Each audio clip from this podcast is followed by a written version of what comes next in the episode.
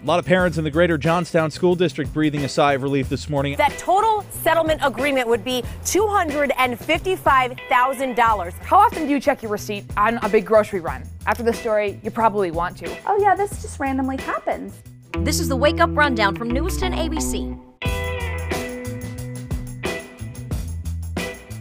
Good Wednesday morning, everyone. Today is June 19th, and I'm Jess Berganti with your Storm Tracker forecast. All right, we got to get through a little more rain before we're calling for a beautiful weekend. I'm emphasizing that.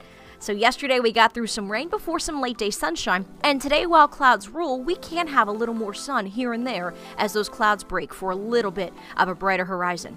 Coming up, we have more spotty showers and a few thunderstorms this afternoon. But as largely dry as it is, it's hit or miss showers and thunderstorms. Where they're a miss, you'll find just clouds, and again, warming to a high of 81 is pretty muggy as well. It's those hit or miss showers and thunderstorms that can produce some downpour, so keep the umbrella handy, as we could even have a few more thunderstorms through late tonight. As we dry out overnight, that sets us up for a dry start to Thursday, but come tomorrow afternoon is the evening, that's our soaker. Plenty of showers tomorrow afternoon, right through dinner time tomorrow. But as we see the chance for some soaking downpours, I'm a little concerned about some isolated flash flooding threats Thursday. Otherwise, just a few more showers early Friday before drying out. Uh huh, a brighter afternoon Friday, and that will set the tone for a gorgeous weekend. 75 for a high Friday, bumps up to 77 Saturday, and a high of 81 on Sunday. Did I mention how sun filled and dry both days of the weekend will be? It's time to make some plans before a little more rain moves in early next week. That's your updated Storm Tracker forecast. Here's today's top headlines. In the news today, it is the last day of the legislative session at the state capitol. Lawmakers in both chambers will be working overtime on several high profile bills that still remain undecided. A bill to get rid of the gay panic defense, legalizing paid gestational surrogacy, and the issue of legal recreational marijuana, just a few of the bills that remain on the table. The Greater Johnstown School District and the Lansingburgh School District both passing their revised budgets last night. In Johnstown, voters approving a 14.6% tax levy increase, which includes support of athletics and certain extracurricular activities. However, sports and some clubs will not be able to operate without the community fundraising. Lansingburgh voters also passing their spending plan with a 0.46% tax levy increase. Happening today, jury deliberations are set to begin in the trial against alleged Capital Region cult leader Keith Raniere. The NXIVM leader facing several charges, including sex trafficking and racketeering. Our Ayla Ferrone will be live in Brooklyn later on this morning to bring us the latest news from the courtroom. Closing arguments expected to begin this morning in the trial against Daniel Nellis, the man accused of kidnapping and then murdering 21 year old Michaela MacVilla in Fulton County. Both the prosecution and the defense resting their cases yesterday after Nellis himself took the stand. Continuing coverage now on the PFOA water contamination crisis in Hoosick Falls. And today, the village board will consider a new settlement agreement with the companies responsible for that contamination. Our Samantha Damasio joining us live this morning with details there. Good morning, Sam. Good morning. Yeah, I had a chance to speak with the mayor a little bit last night about the specifics here, and he tells me this is just one more step towards making this village whole again. So let's take a look at some of the numbers here. That total settlement agreement would be $255,000. And that's again coming from both St. Gobain and Honeywell, the two companies believed to be responsible from the contamination. The mayor tells me 185,000 of that would go towards past costs that the village was forced to take on back in 2016.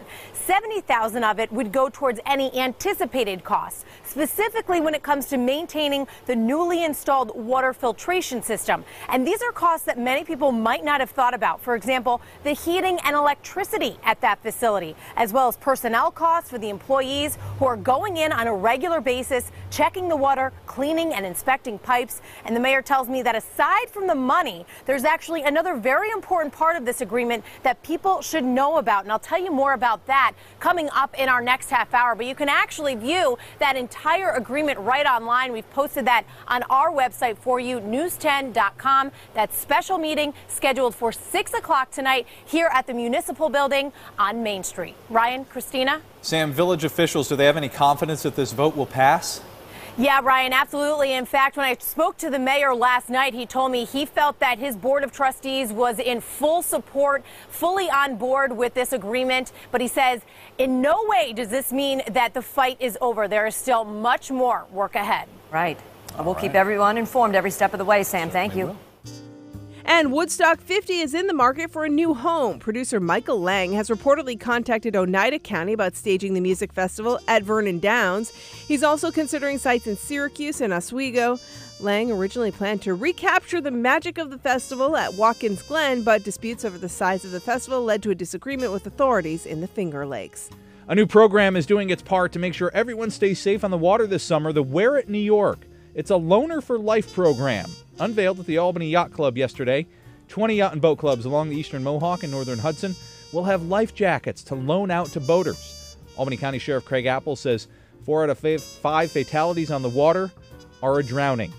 85% of those people were not wearing a personal flotation device or life jacket. A ribbon cutting will be held today for the new renovations at Glen Sanders Mansion in Scotia. More than $1.5 million has been put into the project, which includes upgrades to the lobby and hotel rooms. A grand reopening event will be held next Thursday.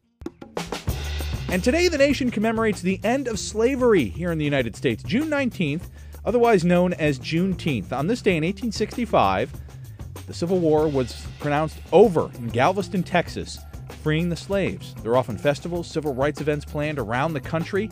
Here in the capital region, advocates will be gathering at the Schenectady County Jail to call for an end to racial bias and injustice in our judicial system.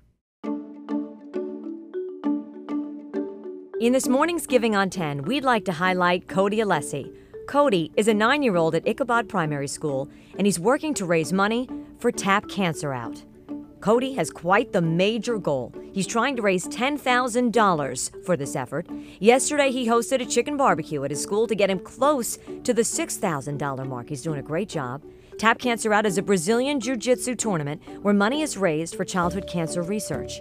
And coming up later on on Fox 23 on our morning show, we're talking with Cody about his mission, and he may even teach Ryan some Jiu Jitsu moves. And of course, you can find that later on today at news10.com. If you know of someone giving back in some way, helping others in need, let us know about it. All you have to do is send us the story and a picture to news at news10.com or put it on our social media pages and use that hashtag givingon10, and we'll be happy to get it on air and online for you. I'm Becca Habegger. How often do you check your receipt on a big grocery run? After the story, you probably want to. A woman was shopping at the Marysville Walmart on Saturday when she got this big charge in her receipt for something that wasn't in her cart. I was going through the checkout and I looked and my total was coming close to around $60 with a couple things left and the lady announced it was 109 almost 110 and I was like why is it that much? I thought maybe I, you know, my six was actually a nine or I looked at it wrong, so I just went ahead and paid and she handed me my receipt. Right on the bottom was a $42 charge. It says PS Vita, which could be a Sony PlayStation Vita, but A, those things are way more expensive than 42 bucks, and B, Catherine wasn't buying anything like that. You weren't buying any kind of electronics. I was not. No, I wasn't. Strictly household and grocery. The cashier sent her to customer service for a refund. The lady was really nice. She just said, Oh, yeah, this just randomly happens. And I said, randomly happens, you know. I was just kind of stunned and shocked that they knew about it and just acted so nonchalantly about it. She got a refund in cash, mind you, and posted her receipt to Facebook. I got such a response. Um, people saying it's happened to them, posting their receipts with the same charges. And from the same Walmart. And from the same Walmart. One lady said it happened to her a few months ago. We asked Walmart to respond, and they wrote back. Once this issue was brought to our attention, we immediately corrected it. We apologize for any inconvenience this may have caused and encourage impacted customers to bring their receipts to the store for a refund or credit. Do you think that's an adequate response? It is. I just, um, since it's been going on for months, you know, a lot of people probably don't have their receipts for a few months, especially if it's just grocery items. More than anything, it's a lesson for all of us. Just check your receipts. I know as a mom of three, almost four, you want to get out of the store, but it, it never hurts. Take an extra couple minutes, especially if you feel like it's off. We work hard for our money. We need to keep that money.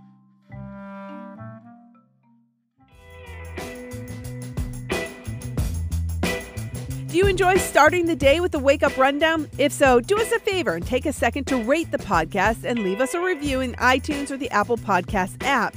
It helps other people find the show and it makes sure that you're subscribed to get each morning's episode automatically downloaded into your feed. For more of the stories in today's podcast, head to news10.com or wake up with 10 on air every weekday morning starting at 4:30.